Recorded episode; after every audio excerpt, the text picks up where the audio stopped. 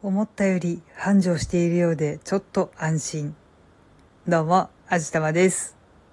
近所にお気に入りのパン屋さんがあります。ただ近所なのにあんまり買い物に行けてはいないんですけど、美味しいので結構お気に入りなんですよね。で、今日夫がお休みだったので二人して買い物に行きました。普段そこのパン屋さん、いつ通りかかってもお客さんがいる気配がなくて、閉店してしまったりしないだろうかって密かに心配してたんですけど、夫と二人で買い物をしていると、後を追うようにして何組かお客さんが入ってきて買い物を始めて、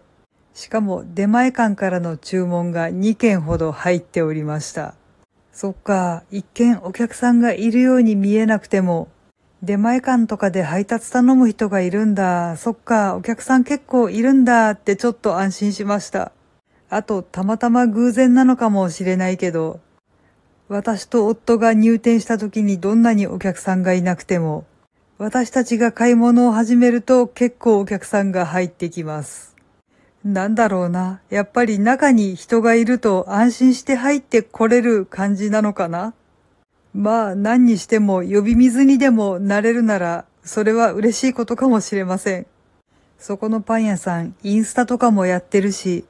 店員さんの接客も素晴らしいし、何よりパンがとても美味しいので、もうちょっと流行ってほしいなーって、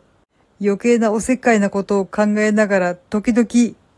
買い物に行ってたんですけど、多分心配ないなって、ちょっとかなりとっても安心しました。これからもちょいちょい買い物に行ってみたいと思います。イートインコーナーもあるので、ちょっとおやつを食べに行ったりするのもいいのかもしれません。ただ一人で行くのは寂しいので、できるだけ夫と二人で、美味しさも幸せも分け合いながら食べたいなぁと思っていますが、なかなかタイミングが合いませんね。そこ火曜日が定休日なんですけど、夫の休みも火曜日なんですよ。今日はたまたまお休みもらってたんですけど、普段は行けないですね。まあね、別日に私が買ってきて二人で美味しく食べれば済むだけの話なんですけど、白状とか持った状態でパンのトレーとかトングとか大変なんですよ。ちょっと工夫が必要かなと思いながら、でもまた行こうと思っております。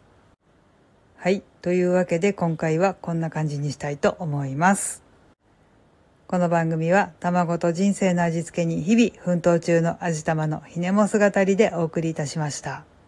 それではまた次回お会いいたしましょう。バイバーイ。